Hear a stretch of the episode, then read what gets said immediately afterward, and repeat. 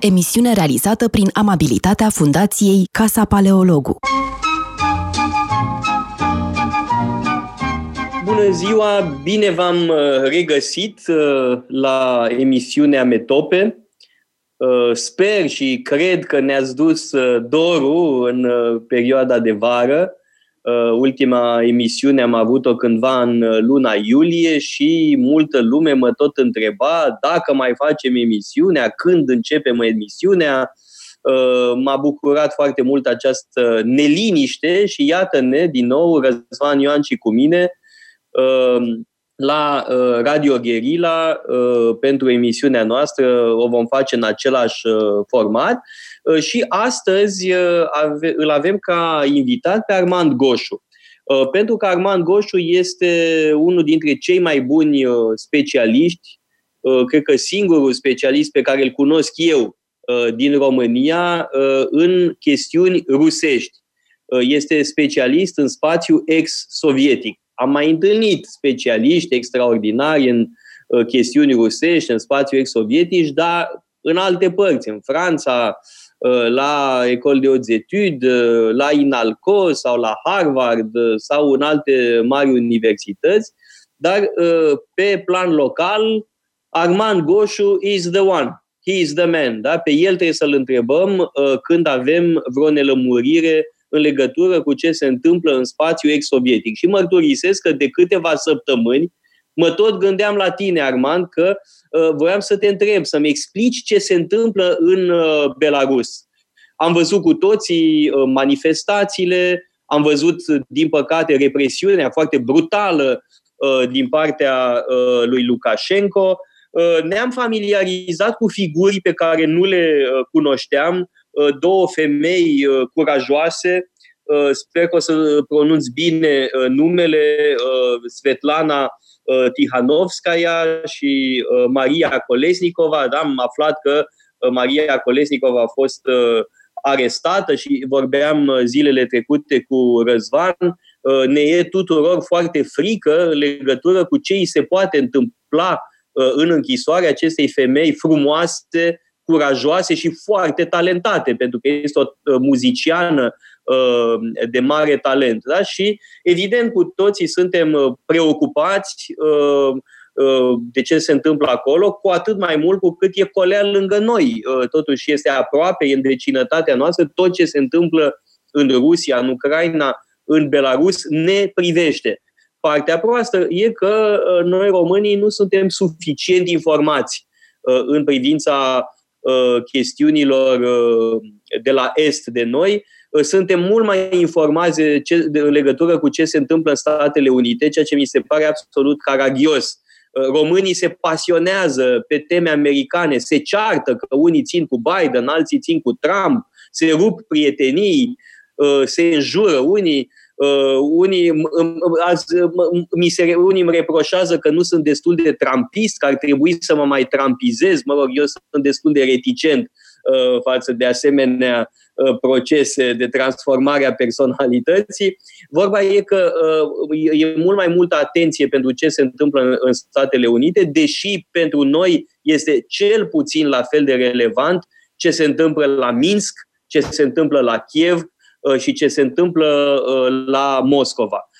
Ori cred că Armand Goșu este cel mai bine plasat pentru a ne lămuri, pentru a răspunde uh, unor întrebări pe care le avem cu toții și cred că doar emisiunea Metope uh, este uh, cadrul potrivit pentru a aprofunda uh, asemenea chestiuni, ca să înțelegem mai bine, Armand, uh, cine este Lukashenko, care este povestea lui Lukashenko, de unde a apărut acest personaj, cum și-a uh, uh, consolidat puterea, care au fost relațiile lui cu Putin, Uh, foarte important pentru că cei doi uh, nu se iubesc. Uh, aș spune chiar că se antipatizează reciproc și cu toate astea există, desigur, și o colaborare strânsă. De asemenea, vrem să aflăm mai mult despre opoziția din Bielorusia.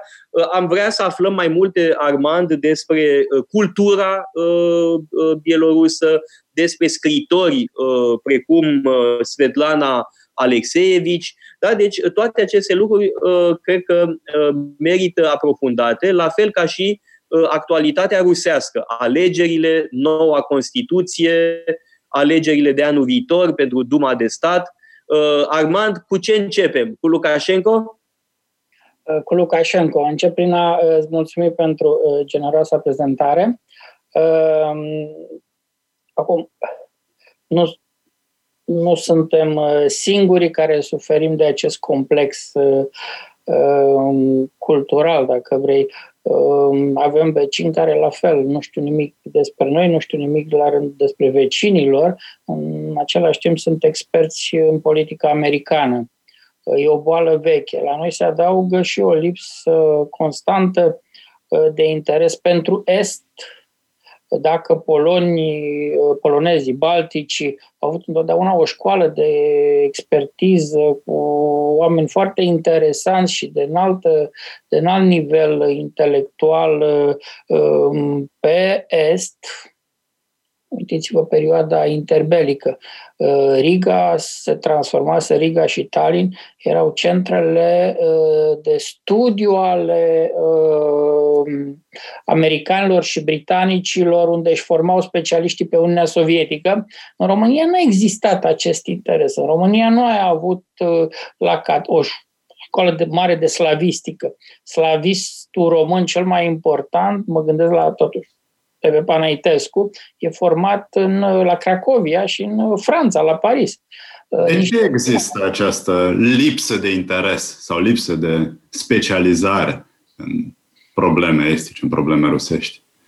E foarte bună întrebare și nu m-aș încumeta uh, să dau răspuns definitiv. Pot doar să sugerez Ehm, că la noi ehm, a început foarte târziu ehm, construcția universitară, arhitectura universitară 1860-64, practic România modernă s-a născut cu un fel de job description antirusesc. Până la urmă, de ce la Congresul de Pace de la Paris s-a găsit o soluție uh, de. Uh, s-a oferit această portiță pentru a permite unirea Valahiei cu Moldova. De ce au fost blocați rușii ca să accesul Rusiei spre Balcani? prin uh, revenirea celor trei județe din sudul Basarabiei la Principatul Moldovei. Vorbesc de 1856. Până la urmă, România ca proiect geostatal, geopolitic statal a fost uh, adoptat și sprijinit de către Franța, Marea Britanie, uh, pentru a bloca accesul Rusiei spre strâmtori. Deci încă din uh, momentul înființării, Principatele Unite, cum se numeau în epoca respectivă, au, um, din din, din foaia, din job description-ul acordat de Occident, la primul punct era să blocheze accesul Rusiei spre strâmtori. De aici și întoarcerea obsesivă a uh, uh, intelectualității românești spre Occident. Era cu studii la Paris. Nu găsești în zona intelectuală românească interes prea mare pentru Rusia. Interesant. Sunt doar la sfârșitul secolului XIX, care mai fac niște studii acolo, ai un singur uh, intelectual important Ocilescu, profesor la Facultatea de Istorie din București, care la 1897-98 merge să facă cercetări în arhivele uh, din capitala Imperiului Lui de la Petersburg, da, pentru că totuși Rusia a jucat un rol important în războiul nostru de independență. Așa că nu a fost întotdeauna personajul negativ. Bun, știm ce s-a întâmplat după 45, dar dar și, și, și imediat după războiul de independență. Vă invit să vă uh, amintiți, vă invit pe, pe amândoi să vă amintiți ce s-a întâmplat uh, din ianuarie-februarie uh, 1878 uh, când Rusia s-a comportat în București și în, în, în România vremii ca o putere ocupantă, uh, ceea ce l-a obligat pe Carol I, încă înainte să fie să, să se proclame rege, să retragă trupele în Oltenia, la Craiova și în caz de necesitate să pregătească o rezistență armată împotriva rușilor, care au avut totuși neobrăzarea să emită niște uh, declarații către populație, cum că ar fi, adică s-au comportat ca și când România vremii nu era un stat de sine stătător, era un fel de provincie otomană pe care ei au venit să o elibereze. Uh, de aici și tensiunea teribilă care a existat în relația dintre clasa politică de la București și Rusia. Amintiți-vă pacea de la San Stefano. Discuțiile și misiunea diplomatică a lui Pogălnicianu și uh, Ion Cebrătianu, apoi la Congresul de Pace de la Berlin. Frustrarea pe care a resimțit-o România vremii pentru că i-au fost luate cele trei județe din sudul Moldovei, deși exista un acord cu Rusia încheiat la Levadia în aprilie 1800, uh, înainte de începerea războiului, cu o lună înainte de începerea războiului, în aprilie 1877. Sigur, România a primit la schimb uh, o parte din Dobrogea, numai că uh, era șocată elita politică moldovalahă, română, de comportamentul Rusiei. Deci n-a fost neapărat o experiență pozitivă cum nici 1916-17 n-a fost o experiență pozitivă, deși vă reamintesc uh, și uh, vouă și ascultătorilor noștri faptul că Rusia a trebuit să trimită două armate ca să țină frontul românesc care se prăbușise la Turtucaia. Da. Uh, bun, deci noi avem această relație foarte dificilă cu Rusia sau cu Uniunea Sovietică, orice formă ar fi uh, luată. Uh, nu același lucru se poate spune despre Bielorusia sau despre Belarus. Nu? Acolo există afinități mult mai importante, culturale, istorice. Bielorusia a făcut parte la un moment dat din uh, regatul polonez, după aceea din uh, Uniunea Polonă-Lituaniană, dar după aceea a făcut parte din Rusia, din Imperiul Țarist și din Uniunea Sovietică. Nu? Deci legăturile sunt foarte strânse acolo. Nu e de mirare că Rusia se amestecă. Exact. Uh, mai mult decât atât, uh, um, Bielorusia a rămas uh, dintre națiunile slave, slavilor de est, de după prăbușirea Uniunii Sovietice, Bielorusia, Belarus, Republica Belarus, denumire oficială, să folosim totuși, a rămas cea mai apropiată de Rusia. În același timp, aici este o problemă și de percepție la nivelul elitei rusești. Kremlinul uh, și acum în 14 septembrie la Soci cu ocazia întâlnirii dintre Lukashenko și Putin. Uh, îi spune uh, mâna din narod. Deci spunem, suntem acela, un singur popor. Deci Putin nu acceptă că nu e, nu e un singur popor, că totuși și Belaruși și Bielorușii și Belarusii au uh, identitate proprie. Există o limba lor, există o cultură lor, iar dacă în uh, 1989-90 nu exista bine definită, după 30 de ani de independență, totuși s-a forjat o identitate proprie pe care Putin nu vrea să, recu- să o recunoască. Deci, în felul ăsta, Kremlinul repetă greșelile săvârșite și cu ocazia crizei uh, din Ucraina și sunt analiști care văd uh, posibilă sau chiar foarte posibilă o evoluție uh, geopolitică, cu ghilimele de rigoare de la geopolitică, a crizei din Bielorusia. Bun, Ragman, dar uh, în Ucraina avem de a face cu o țară care este ruptă în două, de fapt, cultural, uh, ca mentalitate. Există două Ucraine. Uh, cred că uh, cunoaștem cu toții ucrainieni uh, și dintr-o parte și din alta Rusiei. Ucraina de Est este foarte puternic influențată de Rusia. Ucraina de Vest, inclusiv, inclusiv Kiev, e într-adevăr altă socoteală. Și în cazul Ucrainei vedem o conștiință națională specific ucraineană foarte puternică și un resentiment față de Rusia extraordinar de puternic.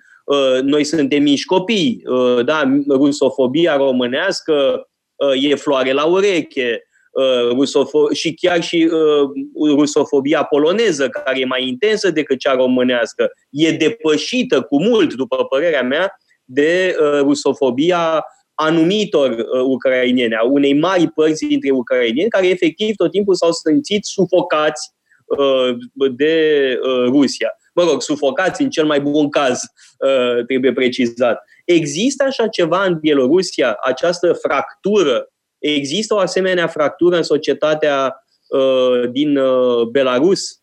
Nu, nu. Dacă, dacă e să apară, abia acum încep să apară primele semne uh, ale unei crize care uh, ar putea să conducă la o astfel de fractură. Dacă ne uităm pe sondajele de la Moscova publicate săptămâna trecută, joi de Le- Centrul Levada, singurul institut de sociologie mai serios, rezultatele căruia pot să uh, le analizez, uh, rezultă că unul din patru ruși vrea unirea cu Belarus. Unul din patru ruși. Deci vorbesc de situația din Rusia, da? Uh-huh. În același timp, Ucraina este în fruntea listei cu principalii dușmani ai Rusiei. Adică pe primul loc Statele Unite, imediat în spate 32 Statele Unite, 29 Ucraina. E drept Ucraina în scădere. A fost la un moment dat la 35% ca percepție publică în Rusia. Deci, în Rusia să fi perceput ca cel mai mare dușman al Rusiei înaintea uh, Angliei. În mod... Noi pe ce loc suntem?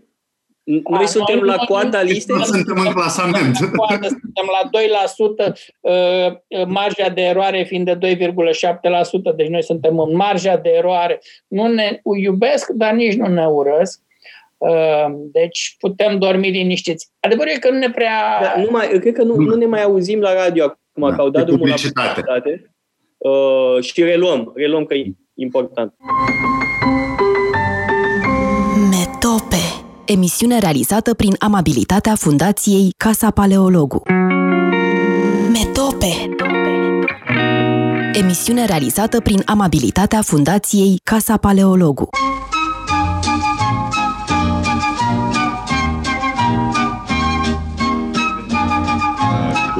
Emisiunea Metope și continuăm discuția despre ce de unde rămăsesem. Din Rusia, da. Da, și, uh, discutam uh, despre să... cum văd uh, rușii pe adversarii lor. Da? Și voiam aici spunea... să, să subliniez un lucru și anume pe Facebook mă uit la câteva grupuri sau câteva conturi brusești, moscovite, cum ar fi Interesnaia Moskva, de exemplu. Și deși este un cont care nu este prietenos lui Putin, persoana care administrează contul are postări contra lui Putin sau contra uh, partidului principal din Aerasia, totuși acolo se vorbește despre Belarus ca fiind un popor prieten pe care trebuie să-i ajutăm. Uh, legătura de prietenie este una profundă care nu ține de politică, după Bun, bun, dar să-i ajutăm în ce sens? Să-i ajutăm să scape de Lukashenko sau să-i ajutăm uh, de invazia occidentală. Nu, să scape de represiune poporul Belarus, nu de Occidentul corupt. Adică să scape de Lukashenko. E, e discutabil aici. Probabil că da, probabil pentru un uh, rus Dar care... tocmai de aș vrea ca Armand să ne spună povestea lui Lukashenko. De unde a apărut personajul ăsta? Cum de a reușit să rămână atât de mult timp la putere? Este un campion în materie de exercițiu al puterii. Înainte de asta, aș vrea să uh, mă întorc puțin uh, uh, la discuția pe care am început să înainte de pauză.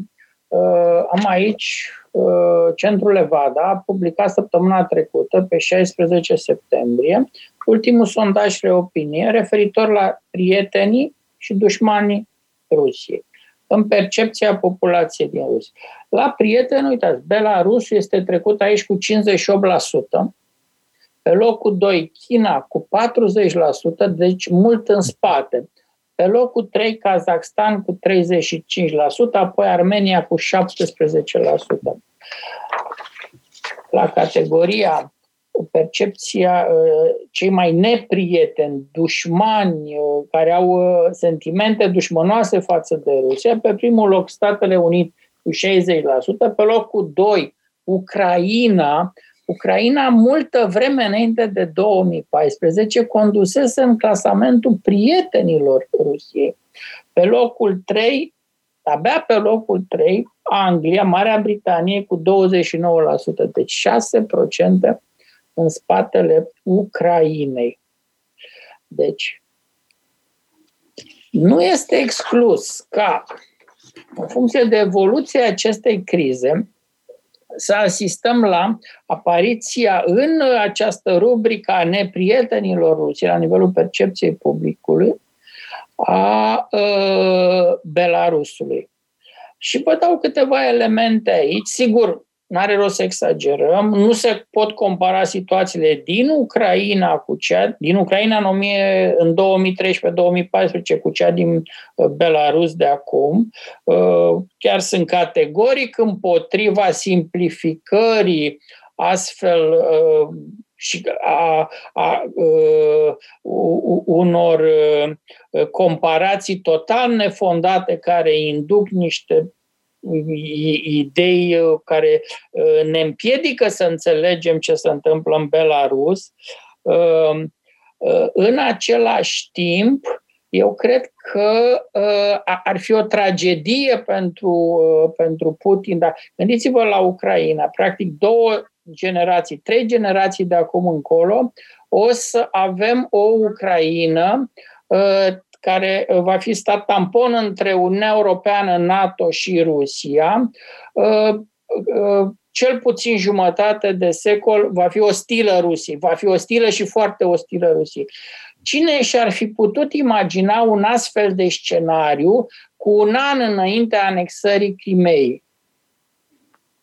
Mm. Cine și-ar fi putut imagina că rezultatul lungii domnia lui Putin va fi nu reunirea vechilor republici sovietice, ci un uh, proces de uh, tensionare uh, inimaginabilă a relațiilor între uh, popoarele și uh, națiunile uh, din fostul spațiu sovietic. Acum să mă întorc la uh, Belarus uh, și la figura lui Lukashenko. Când vorbim despre Lukashenko, toată lumea spune că ești fost șef de CAP. Eu cred că dacă plecăm de la, uh, în discuția de la uh, uh, acest job al lui, într-adevăr, a fost și asta, cred că nu o să înțelegem personajul prea bine. Lukashenko, înainte să fie șef de CAP, din 1982, a condus un colhoz, după aceea un sovhoz, uh, până în 1990, când a fost ales în uh, Sovietul Suprem de la Minsk și a devenit deputat. Până atunci, el a fost propagandist. E foarte important acest detaliu pentru că el ne poate explica de ce uh, Lukashenko a reușit pur și simplu ca un șarpe boa să adoarmă un popor și să-l manipuleze. Un popor de 10 milioane de locuitori, un popor uh, care nu părea așa de ușor de manipulat uh, și care e cam partea cea mai dezvoltată a vechii Uniunii Sovietice. Mhm. Amintiți-vă, Belarusul, alături de țările baltice, aveau cele mai dezvoltate economii și cele mai moderne economii în cadrul complexului uh, industrial sovietic. Aici era populația cea mai educată din Uniunea Sovietică. Cum de Lukashenko a izbutit totuși uh, să uh, instaureze în 94-95 și vreme de 26 de ani să controleze politic Republica Belarus. E vorba de capacitatea lui, ă, de abilitățile lui de propagandist. Vreme de șapte ani a fost activist al Comsomolului în armată, în trupele de grăniceri care au atunci la KGB ă, și este absolventul unui institut pedagogic. El este singurul deputat din Parlamentul de la Minsk care în august 1991 a votat împotriva destrămării Uniunii Sovietice. Și singurul? Este... Da, da. El, el a fost singurul care a votat împotriva ieșirii din Uniunea Sovietică. Exact. Și uh, foarte tânăr, la 30 și ceva de ani, era extrem de abil, extrem de bun uh, și cel mai populist de departe deputat din Parlamentul de la Minsk, astfel încât el s-a bucurat în 93-94 de susținerea directorimii roșii. Deci ce se întâmplă? Amintiți-vă uh, Europa de Est după prăbușirea Uniunii Sovietice.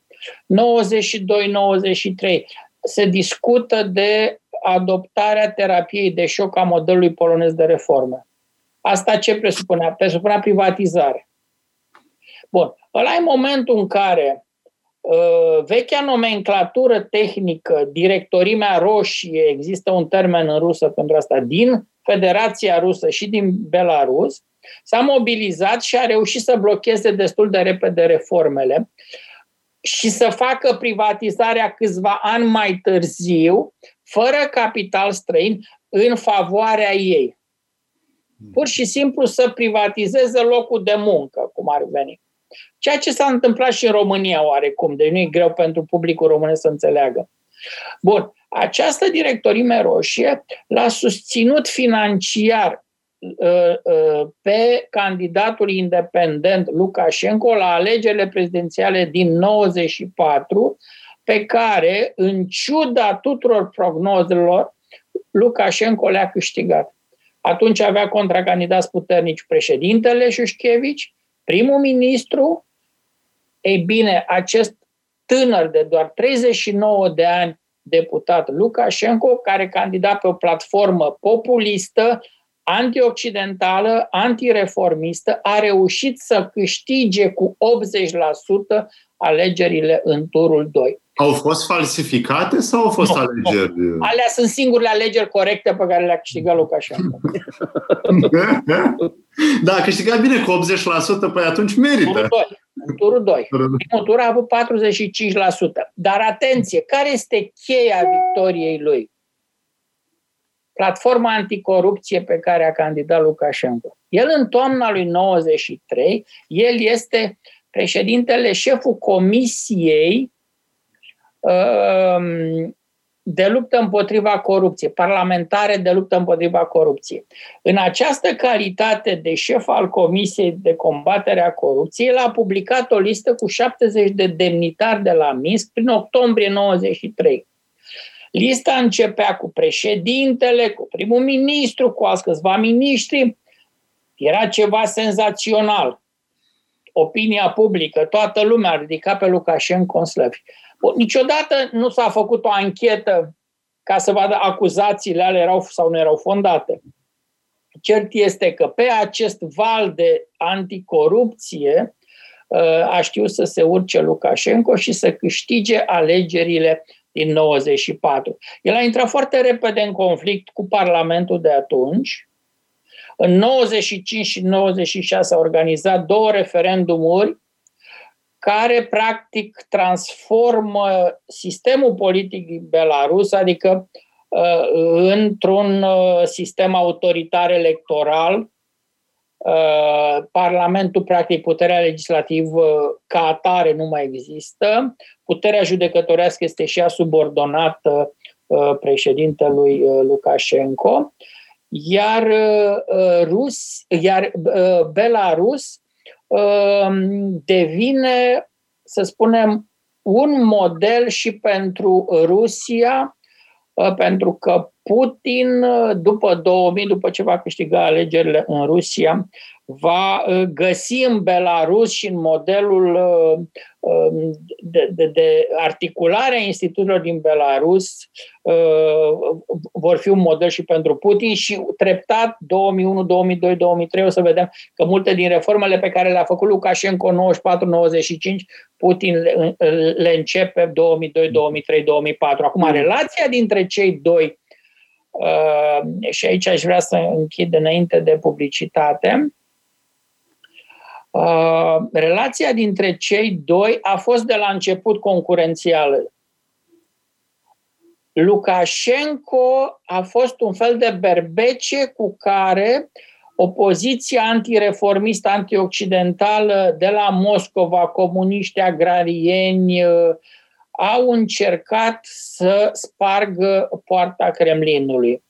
În 94, după ce a câștigat alegerile, Lukashenko a fost, a fost invitat în Duma de Stat, în 95 a fost invitat în Duma de Stat, ocazie cu care și lansează ideea Uniunii Popoarelor Slave. Această idee se va transforma în curând într-o fel de Uniune Rusia-Belarus, care sigur a căpătat o formă instituțională abia în 1999, odată cu semnarea de către Lukashenko și Yeltsin a acelui acord de, uh, prin care s-a creat Uniunea Rusia-Belarus. Bun, reluăm după publicitate pentru că este într-adevăr uh, pasionant. Da? Să luăm o mică pauză și reluăm în câteva minute. Metope Emisiune realizată prin amabilitatea Fundației Casa Paleologu. Metope. Emisiune realizată prin amabilitatea Fundației Casa Paleologu.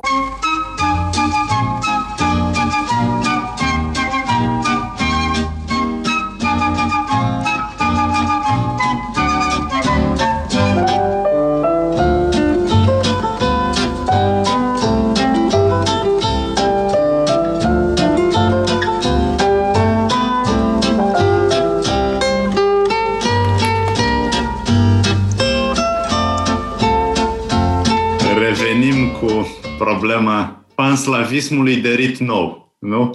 Noi asta, nu putem să citim așa, încheie asta acordul dintre Rusia și Belarus?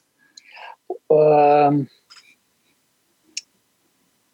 nu știu, nu m-am gândit niciodată. Uh, uh, Răzvan, să știi că această idee uh, a unei uniuni slave se află în textele lui Solzhenitsyn cum să reamenajăm Rusia noastră. Depinde, da, e un exact, text exact. foarte interesant, foarte bun de-al minteri, de la începutul anilor 90, care uh, propunea acest tip de uniune slavă. Uh, lucru care e parțial, uh, adică nu, nu trebuie respins uh, complet din capul locului, nici din potrivă îmbrățișat, pentru că aici există două uh, extreme. Uh, sunt cei care uh, spun că este pur și simplu uh, imperialism rus și atât și nimic mai mult și cu asta basta, uh, dar ai și pe cei care uh, neagă uh, identitatea ucraineană. Cunosc în România oameni care consideră că, de fapt, Ucraina e același lucru. Ori nu, nu e același lucru. Când te-ai aplecat puțin mai mult asupra cazului ucrainean, pe care îl cunosc mult mai bine decât uh, Bielorusia. Da? Uh, când te-ai plecat puțin asupra cazului ucrainean, îți dai seama că nu, nu e același lucru și că există o identitate ucraineană uh, puternică pe care probabil Solgeniții n-a făcut greșeala să nu o ia întru totul în considerare.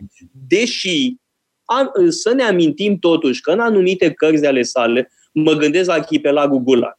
Da? În arhipelagul Gulag spune cum s-a schimbat viața în lagăre când au ajuns naționaliștii ucraineni.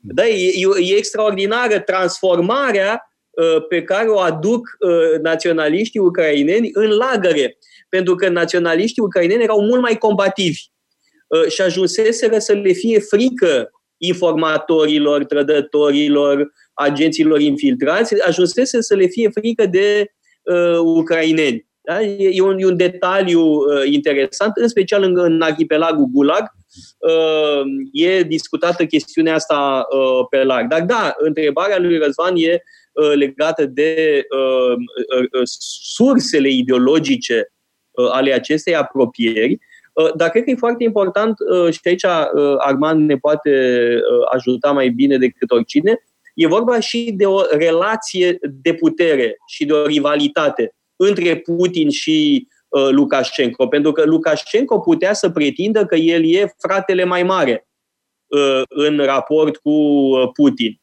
Uh, bun, e mai mare fizic, oricum, nu știu, e, mult, e mai înalt decât uh, Putin. Uh, cred că la început avea tendința să se uite de sus la micul caghebist apărut într-un târziu și care fusese viceprimar la Petersburg. Nu? El avea un fel de anterioritate, nu e așa, Armand? Lucru pe care îl sublinea, l-a subliniat până de curând. Iar postura lui cu două capete mai înalt decât Putin, l-a făcut de multe ori să gafeze. Amintiți-vă, primul mandat al lui Putin, Putin era foarte sensibil și își alegea cu multă grijă fotografiile. Cred că fotograful din primul mandat al lui Putin a avut o viață foarte grea. Fiind scund, asta s-a întâmplat și cu Sarkozy, dacă vă amintiți. Ce înălțime are? Că eu sunt direct interesat să știu câți centimetri are uh, Putin. Că eu întotdeauna am crezut că oamenii mai scunzi sunt mai tari. Sunt mai multe școli de gândire aici. Unii spun că ar avea puțin sub 1,70, alții spun că ar avea puțin peste 1,70. Deci este un secret bine păstrat. Cum e secret bine păstrat? Da, eu am 1,73 m, uh, cred că este exact ce trebuie. Dar nu dezvălui secretul. Poate să devină un secret de stat în cazul lui Putin. În cazul lui Putin a dovedit secret de stat. Cum secret de stat, uh, un secret de stat au fost informațiile despre familia lui. Noi nu știm astăzi uh, exact uh, despre fiicele lui, știm că are două fete, dar nu știm ce nume a.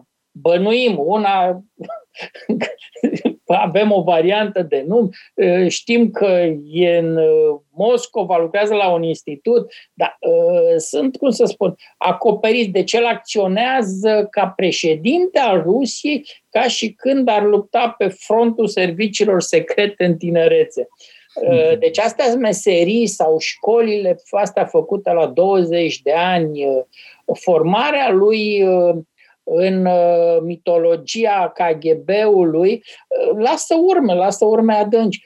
Adică, cu alte cuvinte, cu alte cuvinte, Lukashenko este un propagandist de partid, da. în timp ce Putin... Poftim? El rămâne propagandist, noi asta uităm întotdeauna. Da, în timp ce Putin este uh, din KGB. Aici avem uh, faimoasa tensiune între partid uh, și KGB. Activistul de partid și KGBistul. Și armata nu are niciun rol, nu surprinzător. De fapt, KGB-ul și partidul sunt importante. În lupta pentru putere, armata n-a avut niciun rol. A fost o, un singur moment în uh, istoria uh, sovietică când armata, prin Jdanov, a avut de jucat un rol, dar ăla a fost rolul încredințat de partid. E Hrușciov care îl cheamă pe Jdanov nu, nu, și nu, pe Jucov, pe Jucov. lui Beria.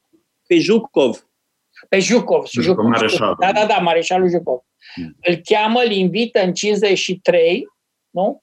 Îl invită, îl aduce la Kremlin, îi cere să mai aducă încă niște generali de la statul major, Uh, se asigură că au arme în mână și bagă în sală la Kremlin ca să-l aresteze pe Beria întors de la uh, Berlin, din Berlinul de Est, unde a trebuit să riposteze, să înfrângă cu violență uh, răscoala din Berlinul de Est. Deci ăla este singurul moment cu adevărat important în care armata sovietică sau cineva, un cap al armatei sovietice joacă un rol. Nu da, existat. Între cei doi se pot face comparații, de pildă, uh, Lukashenko e cumva mai antioccidental sau mai brutal. Uh, cum ai face o paralelă între Putin și Lukashenko? Niciunul nu e mai antioccidental. Deci, cum să spun, ei vând ce să cumpără. Lukashenko uh, a făcut campania electorală din 94 cu mesaj antioccidental. În momentul în care ajunge Putin la Kremlin și îmbrățișarea ursului rusesc uh, ar putea să-i strivească oastrele lui Lukashenko, atunci devine interesat de Occident. După 2014 joacă o carte interesantă Lukashenko. Speriat de ce se întâmplă în Crimea, Lukashenko reușește să se reinventeze ca politician în Belarus după alegerile din 2010, decembrie 2010, care sunt un moment de ruptură în istoria recentă a Belarusului. De fapt, de a, după decembrie 2010, eu cred că Bun, îmi lipsesc, uh, uh, îmi lipsesc niște studii serioase pe, pe, pe zona asta, dar eu cred că poți vorbi de dictatură. Deja e un pas înainte, nu mai ai un simplu regim autoritar electoral, ai deja o dictatură. Cota lui de uh, simpatie, cota de simpatie la adresa lui Lukashenko scade dramatic. Mm-hmm. Și totuși în 2015, la alegeri, nu ai proteste. Și am stat să mă gândesc, ok, bun, ce face Lukashenko? Lukashenko împiedică uh, înscrierea în competiția electorală a oricărui posibil contracandidat cu șanse. În același timp se mai întâmplă ceva, pentru că multă lume m-a întrebat acum, dar de ce în 2020? De ce nu în 2015? De ce nu în 2010? De ce acum sunt create condițiile pentru această revoluție și de ce nu erau create cu 5 ani în urmă. Era criză, acum 5 ani era. Uh, economia uh, belarusă depinde de uh, petrolul rusesc și de gazul rusesc pe care îl revând. Da. Se prăbușise, da. Atunci ce e? Și am înțeles că, de fapt, din momentul 2014, anexarea Crimei, când Lukashenko nu o recunoaște. Vă amintiți că Lukashenko n-a recunoscut nici uh, anexarea Abhaziei și Osetiei la Rusia? A spus nu, nu recunoaște anexarea Crimei. El atunci, în relația cu Occidentul, încearcă să joace, uh, să prezinte ca un fel de garant al independenței și statalității Belarusului. Mm. Și asta îi crește lui cota de simpatie, nu doar la Berlin, Paris, Londra sau Washington, ci crește cota de simpatie și în fața poporului din Belarus. Deci el se reinventează, deci la fel cum Putin crește în sondaje după anexarea Crimei în Rusia, la fel, Lukashenko crește în sondaje pentru faptul că nu recunoaște anexarea Crimei, să prezintă pe el însuși ca un fel de garant al statalității bieloruse și al independenței Belarus.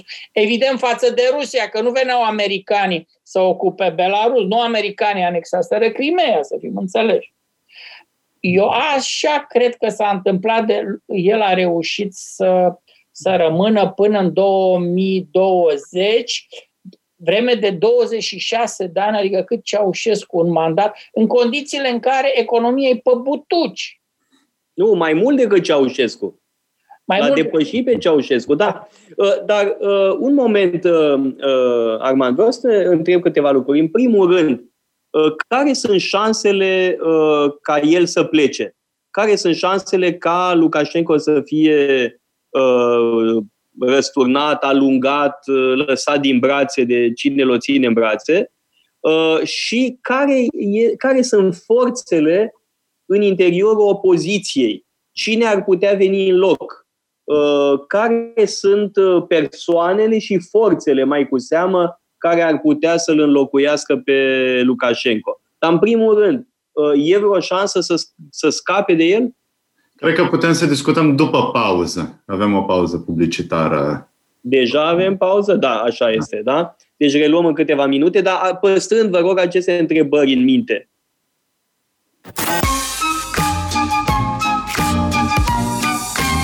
Metope, emisiune realizată prin amabilitatea Fundației Casa Paleologu. Metope emisiune realizată prin amabilitatea Fundației Casa Paleologu.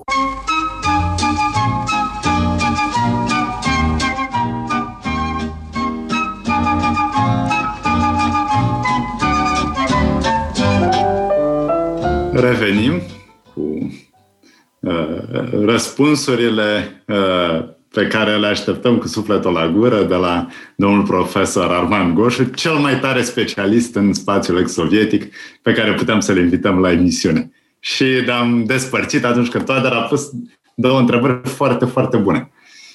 Foarte relevante pentru a înțelege ce se întâmplă astăzi. Haideți pentru ascultătorii noștri să repetăm uh, uh, întrebările. Uh, nu de alta. Da, întrebam, unu, Uh, cât, ce șanse sunt uh, ca Lukashenko să dispară din peisaj?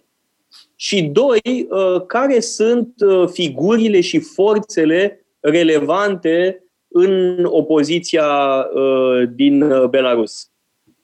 A doua întrebare inițial a fost mai clar formulată, sau cel puțin așa mi s-a părut mie. Cine va lua locul? Da. Da, e adevărat. Dar vrem să știm și despre opoziție. Care da. sunt figurile uh, importante Bun, din opoziție. Atunci discuția va fi uh, ceva mai, uh, mai amplă și va trebui să aduc în discuție ce, ceva mai multe detalii. Dar uh, sunt pregătit și e o ocazie pentru mine teribilă. Pot și eu să, să vorbesc despre lucruri pe care le urmăresc de ani de zile. Uh, nimeni nu mă invită să o fac, deci nu pot decât uh, să fiu uh, uh, să vă fiu recunoscător și uh, să o fac cu mare plăcere. Bun, Lukashenko nu are nicio șansă să mai rămână. Acum o să ziceți, bun, dar ce face? Că nu poate să dea jos, o să fie baie de sânge, nu o să fie baie de sânge. Nu știm. Lukashenko cumpără timp în momentul ăsta. Uh, poate să mai stea o săptămână, o lună, poate să mai stea un an, dar nimic nu va mai fi ca, ca înainte. Asta ce înseamnă? Asta înseamnă că Lukashenko este obligat, inclusiv presiunea din partea Rusiei este în sensul că el va trebui să facă niște reforme. El a propus un plan, a spus o să încep negocieri pentru schimbarea Constituției. Și uh, cu uh, participarea OSCE-ului. Franța, Macron a avut o discuție cu Putin pe tema asta. Se pare că proiectul lui Lukashenko îmbrățișa de mai multe cancelarii. Este însă o diferență notabilă, în, bun, după schimbarea Constituției, ce se întâmplă. Lukashenko zice așa, după schimbarea Constituției, la termenul constituțional, adică 5 ani, voi organiza alegeri prezidențiale. Adică să mai stăm 5 ani să urmeze alte alegeri, exclus. Bun, atunci, Putin, Lavrov, Lavrov în 2 uh, septembrie, în, cazul, în, în cadrul întâlnirii cu ministrul de externe uh, Belarus, care s-a aflat în vizită la Moscova, a spus uh, schimbarea Consiliului urmată de alegeri. Chiar în ziua în care Lukashenko se întoarce de la uh, uh, Soci și spune că la termenul constituțional, adică peste 5 ani vor fi alegeri, în aceea zi Lavrov spune urmate de alegeri prezidențiale anticipate. Deci, dintr-o dată, cei doi, Lukashenko și Putin, nu se înțeleg. Mhm. Acum, adică e clar este... că Putin îl lasă din brațe. Sunt mai multe semnale în sensul ăsta. Eu zic că sunt mai multe semnale. Bun, și atunci relație... întrebarea următoare, pe cine ia Putin în brațe? Că de fapt asta contează foarte mult. Pe cine va lua Putin în brațe sau mama Rusie? Pe cine va lua la sânul său generos? Uh, sau uh, dacă societatea uh, din Belarus poate să se emancipeze de grija maternă a Rusiei, da? dacă pot exista figuri alternative. Da? Deci, ce se va întâmpla? Bun, am înțeles. Probabil Putin îl va lăsa din brațe pe Lukashenko. Ok? E interesant de văzut ce se va întâmpla cu Lukashenko în scenariul ăsta. Se va duce în Rusia, se va dedica pasiunii lui pentru pescuit sau pentru șah, uh, cine știe. Uh, dar care ar fi următorul pe care Putin să-l ia în brațe? Asta e foarte important. Da? Care este scenariul cu care lucrează Rusia pentru uh, perioada de după Lukashenko? Există semnale în acest sens sau nu? Bun, e, e straniu, poate că sunt eu vinovat, aici n-am fost suficient de clar. Dar Lukashenko n-a fost ținut niciodată în brațe de Putin. Da, e adevărat. Ar fi bine să reținem acest detaliu. Campania electorală din acest an, Lukashenko și-a făcut-o cu mesaje antirusești. De la început până la sfârșit. Principalii săi contracandidați Uh, bancherul Babarico, fost o uh, viceministru de externe și ambasador la uh, Washington, Țepcalo, și Tihanovski, Sergei Tihanovski, soțul Svetlanei Tihanovski, au fost acuzați de către Lukashenko și de presa mainstream de la Minsk că sunt proruși. Nu că sunt pro-occidentali. Lukashenko, până în o zi, două după alegeri, a, s-a prezentat drept garantul independenței și suveranității Belarusului față de Rusia. Da, Uitați un detaliu. Da, Presa română a salutat cu entuziasm arestarea de către Lukashenko a celor 32 de mercenari. Mm. Uh, din... Așa e. Da. Amintiți-vă titlurile din presa română și Ceaușescu, dacă ar fi făcut la fel, citeam stupefiat articol în presă, dacă ar fi făcut Ceaușescu la fel, România n-ar fi Vă da, dați seama ce au ziariști în cap dacă pot să scrie asemenea enormități? Bun, dar seamănă cumva poziția lui Lukashenko față de Rusia cu poziția lui Ceaușescu față de Uniunea Sovietică? Adică un fel de independență clamată, dar care evident nu e deplină. Evident că seamănă. El, asta spuneam și în prima oară. El a încercat uh, de, el nu are convingere. Lukashenko nu are convingere. Singura lui convingere este să rămână la putere. El astăzi poate fi pro-rus, mâine devine pro-occidental. El fără niciun pic de... Deci, cum să spun, cum minte, cum respiră. El este propagandist. Eu de ce insist pe fapt că el a fost propagandist? Formația lui intelectuală este de propagandist. El a făcut un institut pedagogic la, ă, de unde ieșeau profesori la gimnaziu de istorie, geografie, nu știu ce. Deci el utilizează cu mare artă detaliile a informația istorică, siluind-o, evident, pentru uh, explicațiile sale pentru, uh, în propaganda pe care o duce. Deci, el devine antioccidental în criza asta abia la câteva zile după uh, ce realizează că trupele lui KGB, Ministerul de Interne, sunt insuficiente pentru a uh, uh, pentru a forța populația să a, a, a, a, a anula aceste mitinguri, aceste proteste ale uh, micșora cel puțin în intensitate. Am uh, citit de curând că uh, Rusia uh, și-ar fi trimis uh, anumiți reprezentanți în Belarus ca să negocieze probleme economice ca să negocieze, să spunem, infiltrarea Rusiei în economia Belarusului, lucru acceptat de Lukashenko. Ce infiltrare? Rus, Belarusul trăiește pe bani rusești de mulți ani. Banca Mondială și Fondul Monetar Internațional în rapoartele lor vorbesc de infuzii de 10 și peste 10 miliarde de dolari anual din Rusia către Belarus ca să țină în funcțiune economia Belarusului. Acest un miliard și jumătate cu care a plecat Lukashenko de la Soci, acum în 14 septembrie, sunt acel un miliard și jumătate de dolari care s-au scos din conturile băncilor din Belarus în ultimele 5-6 săptămâni. Deci dacă nu veneau banii rusești, sistemul bancar din Belarus s-ar fi prăbușit în câteva zile.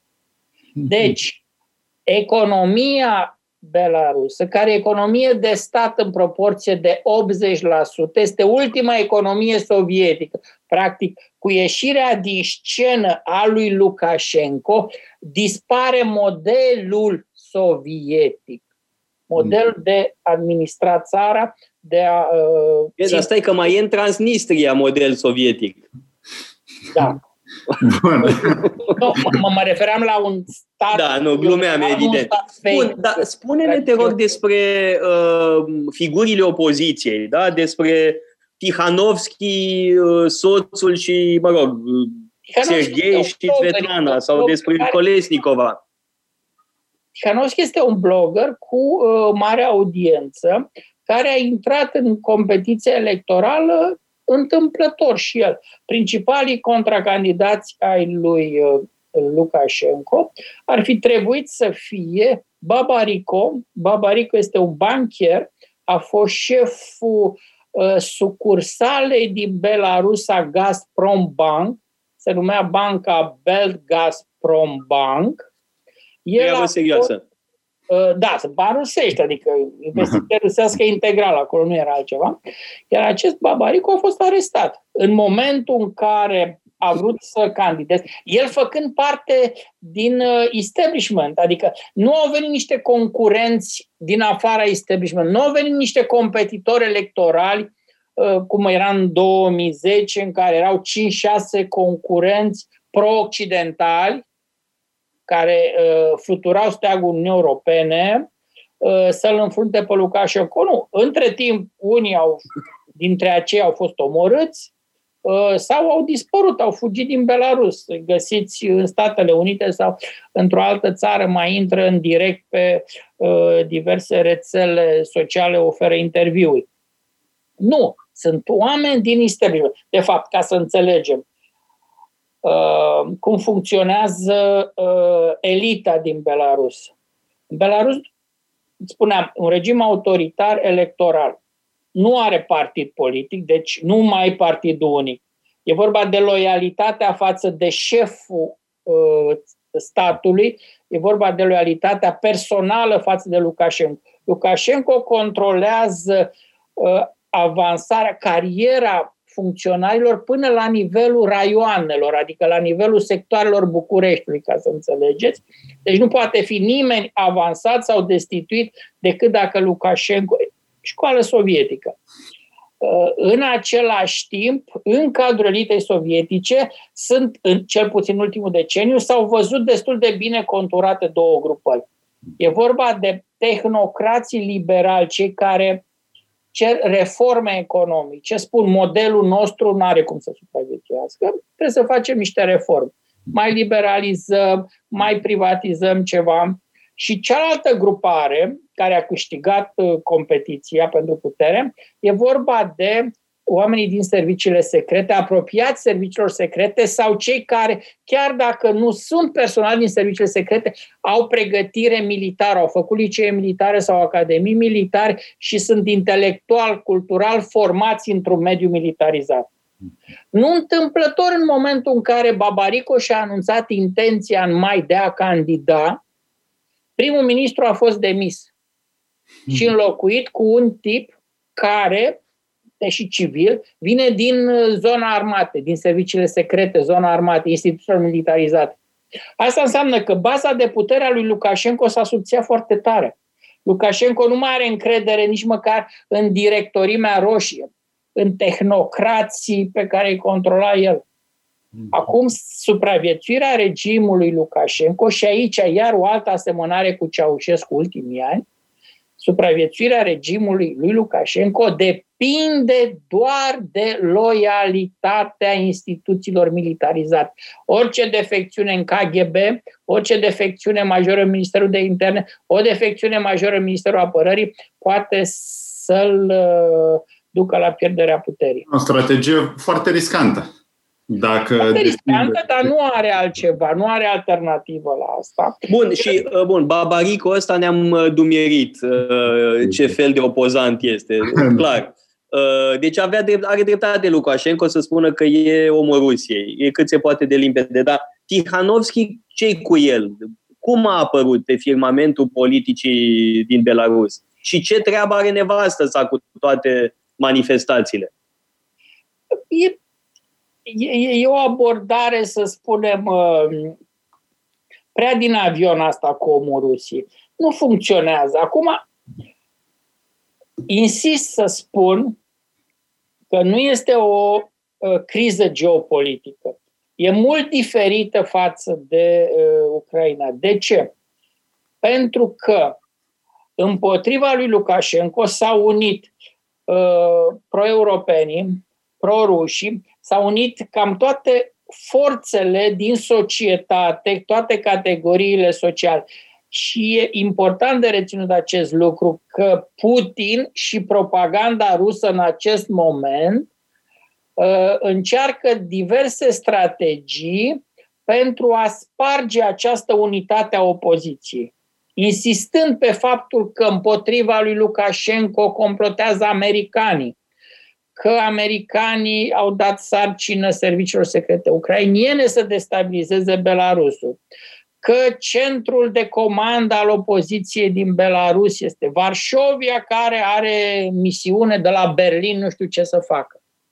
Or, asta resping cu fermitate liderii opoziției din Belarus, care sunt în stradă. Acum, ce spuneți că Babarico ne-am lămurit cu el? Mhm. Bun, ca să schimbi un regim cum e al lui Lukashenko, nu? Tu nu poți să mergi, ok, Occidentul. Ce instrumente are Occidentul să influențeze evoluțiile din Belarus? Mm-hmm. Da. Are da, Are Occidentul vreun proiect pentru Belarus dacă în seara asta, la ora 20, pică Lukashenko, să urcă în avion și pleacă la Moscova, Occidentul știe ce să facă cu Belarus? Da, Evident că nu. Hmm. După ce s-a întâmplat, nu știu, cu Moldova, cu Ucraina, în Ucraina, pe Euromaidan, da, s-a murit cu steagul Uniunii Europene în brațe. Vi se pare că Occidentul a năvălit cu bani sau cu proiecte de integrare a Ucrainei în Uniunea Europeană sau în NATO? Au deci, încercat ei NATO, dar li s-a tăiat repede macaroana cu Ucraina. Dacă n-au încercat suficient, în momentul în care ar fi vrut cu adevărat ceva, dar au preferat, nu știu, un joc ceva mai complicat cu Putin. Pot să înțeleg alegătorul occidental, nu?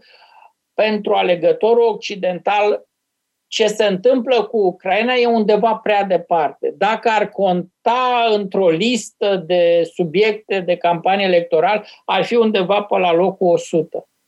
Da? Și până la urmă și, uh, nu știu, primul ministru britanic și președintele american de, se aleg cu voturile cetățenilor din țările lor. Da?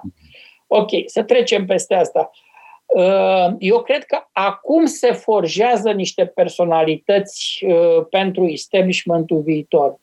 Și va conta mult mai mult ce se întâmplă în aceste zile și săptămâni pe scena politică publică de, de la Minsk și mai puțin o să conteze, de pildă, uh, analize dinainte de campania electorală din 2020.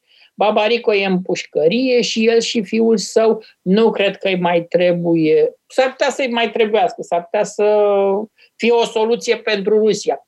Rusia, spre deosebire de Occident, are mult mai multe instrumente să influențeze scena politică de acolo.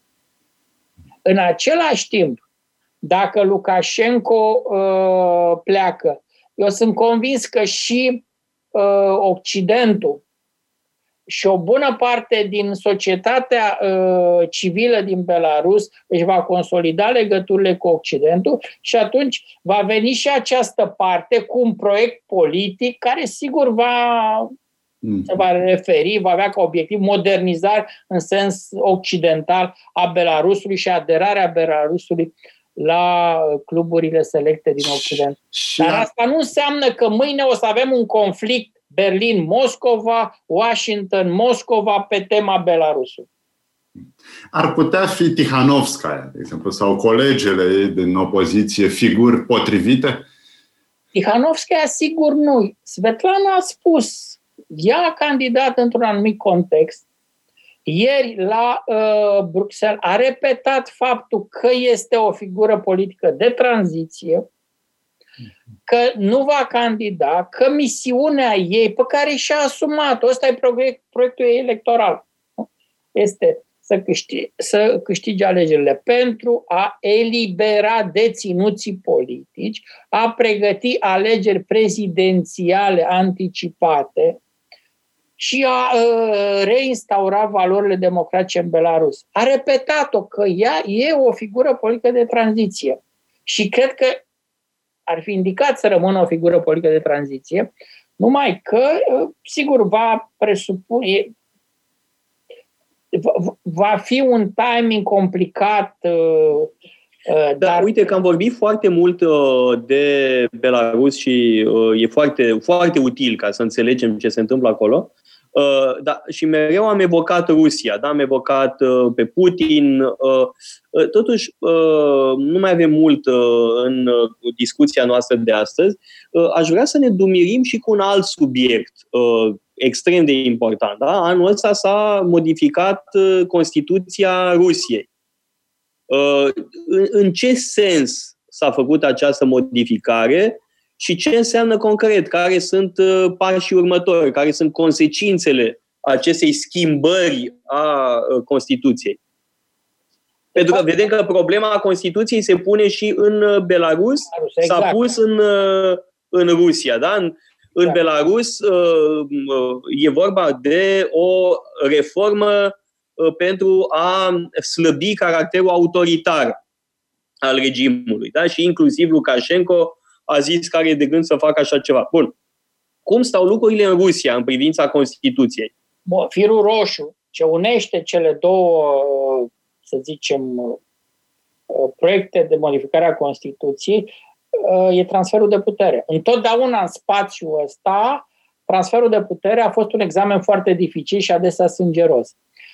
Trebuie spus aici și mă bucur că ai, adus, ai împins discuția spre Rusia. De fapt, Kremlinul dar și opoziția la Kremlin, Navalny și restul, analizează ce se întâmplă în Belarus doar prin grila uh, viitoarelor evenimente și a proiectelor pe care fiecare din aceste părți le au referitor la evenimentele din Rusia.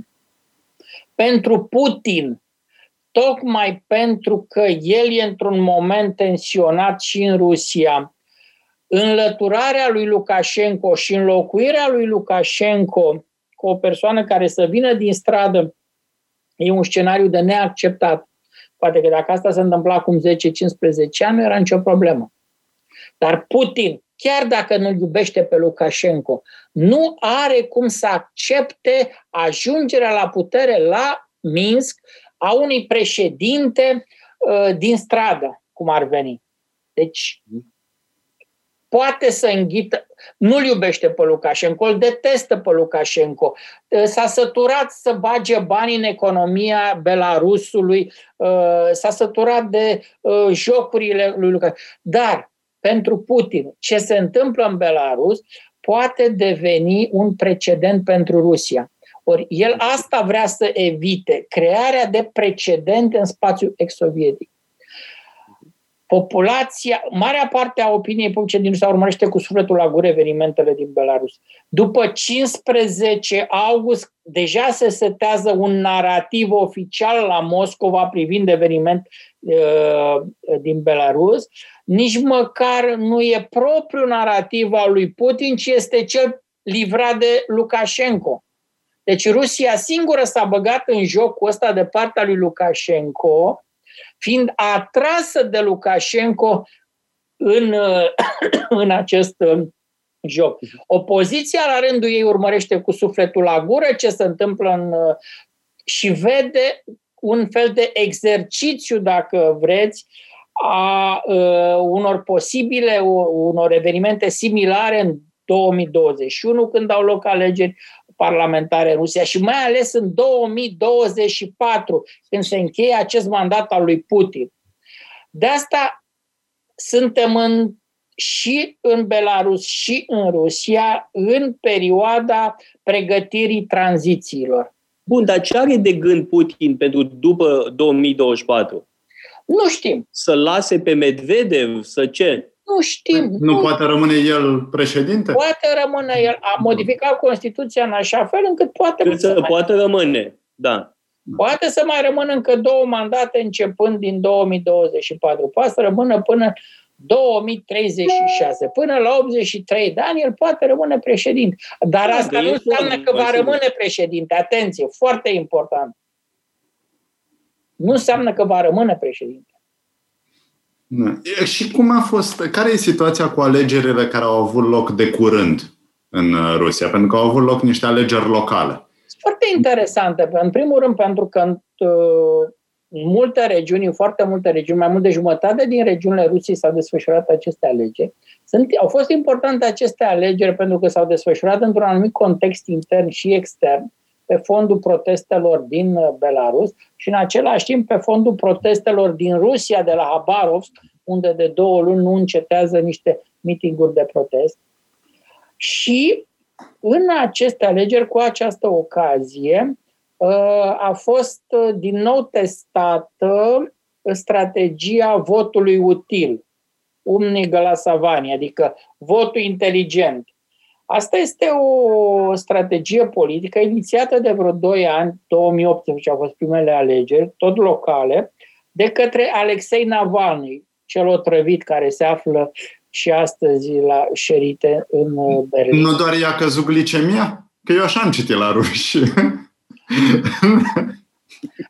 și aici este o mare problemă pentru că uh, el ieri, dacă ați urmărit, a cerut hainele uh, și mi se pare că toate aceste informații conduc la concluzia că o travă a fost pusă pe haine, el dăduse la spălătorie niște haine, i-au venit într-o pungă de plastic, s-a îmbrăcat cu el în dimineața zilei uh, în care uh, s-a și produs uh, tragedia, de acolo a plecat la aeroport, nu ceaiul băut în aeroport. Faptul că în hotel.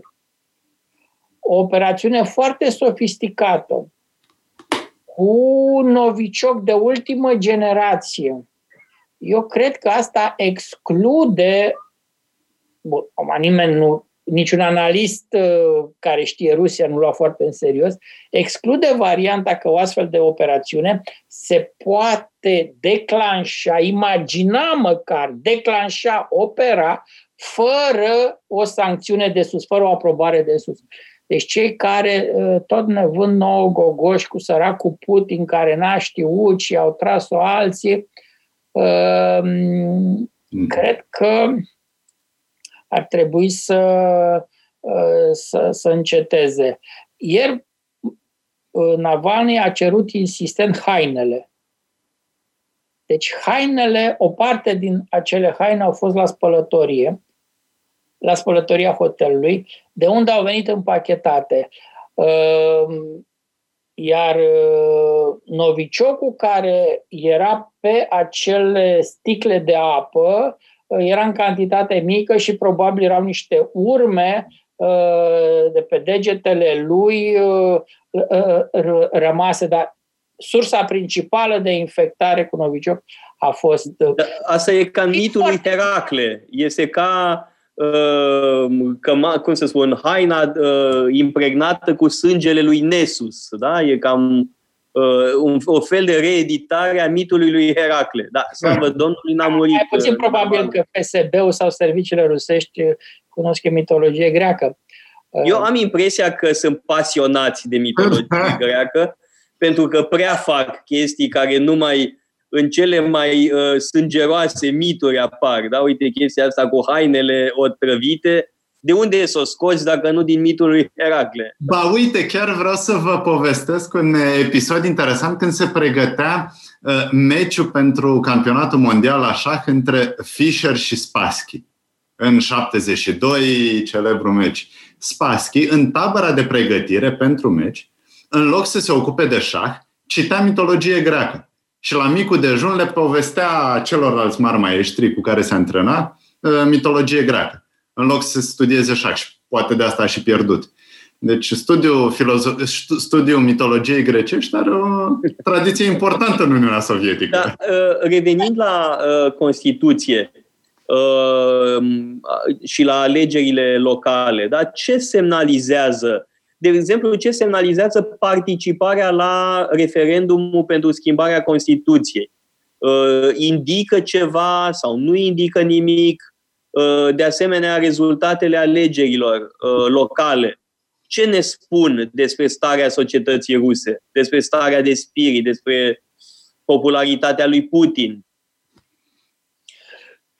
Ne spun ceea ce nu ne place să auzim, că uh, Putin controlează destul de bine, că din uh, mici eșecuri recente a tras concluzii, uh, a remediat unele defecțiuni, iar în acest moment, uh, cu motoarele pornite, e capabil să câștige de o manieră impresionantă. Cum aș și făcut-o? Alegerile, în afară de câteva cazuri, câțiva candidați, chiar doi candidați, chiar la Tomsk, unde fusese Navalny, Uh, care au câștigat de candidați locali, în rest au înregistrat scoruri foarte mari.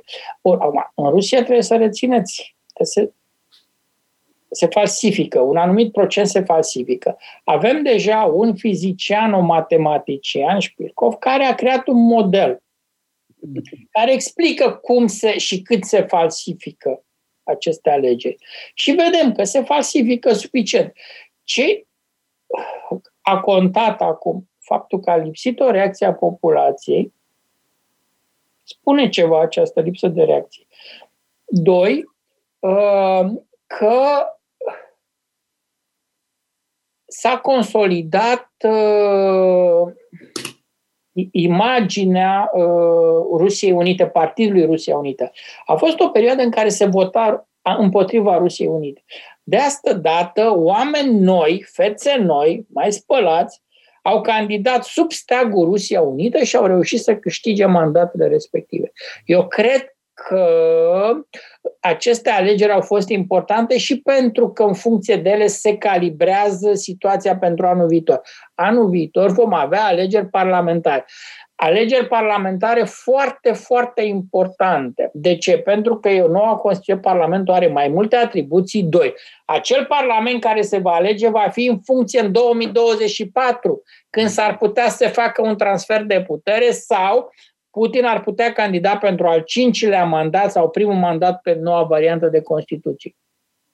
De asta e foarte important uh, ce se întâmplă la anul. De asta uh, s-a modificat legea electorală, se pregătește un vot care să dureze trei zile.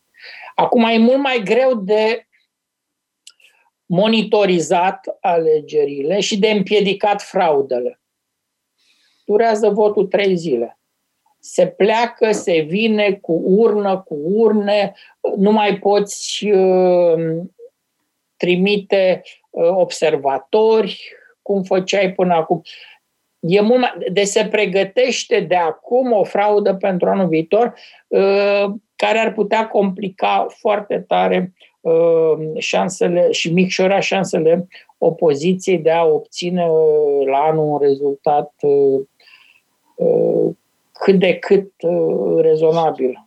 Șansele nu sunt Șansele pentru 2024 Adică și în cazul unei crize puternice, bun, realizați, Rusia nu Belarus. Adică în, în Moscova are 12 milioane de locuitori, Belarus cu tot are 10 milioane de locuitori. Lângă Moscova sunt arme nucleare. În centrul Moscovei ai statul major general, ai Ministerul Apărării. E greu de imaginat că s-ar putea petrece ceva atât de dramatic încât lume furioasă să intre uh, în birourile uh, generalilor de unde sunt controlate rachete și da, trebuie și uh, astfel de scenarii negative luate în considerare. Interesul și al Occidentului, mai ales american, este ca să ai uh, nu, o Rusie previzibilă cât de cât democratică, cât se poate de democratică. Să nu ai o Rusie în brațele Chinei, o China cu un miliard și jumătate de locuitori, cu resursele Rusiei, ar putea deveni o putere, să spun, imposibil de uh, com- concurat în competiții economice. De asta și reacția pe care, uite, acum câteva ore a avut-o președintele Trump la uh, cazul Navalny, nu știm, așteptăm, n-am primit uh, documente de la uh, partenerii din Europa, de la nemți, de la francezi, care să ne indice exact ce s-a întâmplat cu Navalny. El trebuie totuși să-și păstreze un canal dacă s-a dedicat uh, conflictului cu China, el trebuie într-un fel ori să neutralizeze Rusia, ori să o atragă de partea lui. Și amintiți-vă din istorie, rușii știu întotdeauna să pescuiască în ape tulburi. Lui Putin îi place să discute situația din 38, 39, 40, când uh, Uniunea Sovietică a negociat și cu anglo-francezii, dar și cu uh, germanii uh, o alianță. Ei, Putin cred că în mintea lui el vrea să ajungă într-o situație similară pentru a găsi cea mai bună soluție uh, pentru Rusia și a uh, merge în alianța de, uh, din care Rusia ar obține cele mai mari beneficii. Vă mărturisesc că eu mă îngrozesc atunci când citesc uh, diferiți influencer sau comentatori care sunt parapucați și care se bucură, vai, vine sfârșitul lui Putin, va fi haos în Rusia în sfârșit. Păi pentru noi ar fi dramatic, ar fi groaznic să avem așa ceva. Cu un vecin atât de mare, cu arme nucleare, după cum am spus, să avem haos acolo ar fi... Bun, pentru, pentru toată lumea ar fi, pentru întreg mapamondul ar fi oribil, dar mai ales pentru noi. De acord, sunt 145 de milioane de locuitori, uh, cu arme, arme nucleare, o elită politică imprevizibilă. În același timp, totuși, noi nu am asimilat la nivelul conștiinței colective și nici măcar la nivelul elitei o schimbare geopolitică majoră. În 2014, între noi și ruși există un stat tampon. Există Ucraina. Securitatea României și a Occidentului depinde într-un fel, într-o măsură importantă, de consolidarea Ucrainei Uh, este pentru prima dată în istoria României, după 1792, când Rusia ajunge prin pacea de la ea să aibă graniță cu Moldova, graniță pe Nistru, cu Moldova istorică, pentru prima dată, deci după cât? După 200 și de ani, când România nu mai este uh, apropiată de Rusia. Asta în condițiile în care multă vreme din, uh, și multă lume din establishmentul, din establishmentul diplomatic și de securitate a României nu lua în serios posibilitatea ca Ucraina să fie stat viabil și vedea în Ucraina doar o, o crescență a Rusiei, o, uh, și compara mai degrabă situația cu Ucraina din 1918-1919, când Ucraina atunci n-a rezistat sub loviturile bolșevicilor. Mm-hmm. Și m-a mai speriat ceva din studiu pe care l-ați prezentat, și anume cât de bine stă China în opțiunile rușilor. Și cum, bueno, 40% totuși nu-i puțin uh, în opțiunile de prietenie. Și atunci o posibilă alianță sau... Bine, nu va fi niciodată o alianță simplă, dar o posibilă alianță între cele două, iarăși... Atrag atenția că uh, China Ehm, nu, nu are o rezervă de simpatie foarte solidă. Mm. Eu am aici uh, sondajul și am uh, și ani, am din 2006 și pot urmări pe fiecare an cum a crescut sau cum a coborât simpatia pentru China. Și acum am uit la China și vă spun că în 2006, 2007 era la 20%, 19-20%. Cât a crescut uh, Păi a crescut în 2014. Ce s-a întâmplat în 2014? A fost Rusia a anexat Crimea și a intrat într-un conflict major cu Occidentul, da? Uitați, în 2013 nu se vede, este la 20%. Nu se vede dacă... În 2014 este la 40%, în 2015 a crescut la 43%. Deci, nu există în uh, opinia publică din Rusia o simpatie reală pentru China. O să mă întrebați, de ce? Păi n-are cum să existe. China, în mentalul colectiv sovietic și apoi rusesc, era văzută ca o țară subdezvoltată. O să ziceți, hello, de ce? Păi conflictul cu Mao, Hrușciov-Mao. E, Statele Unite, erau perioade în care Statele Unite aveau o imagine mai bună în Uniunea Sovietică decât avea China. China lui Mao, care a, că da. Exact, care a fost în competiție Uh, cu Uniunea Sovietică pentru influență în lumea comunistă. Acea celebră defecțiune chineză, 62-63,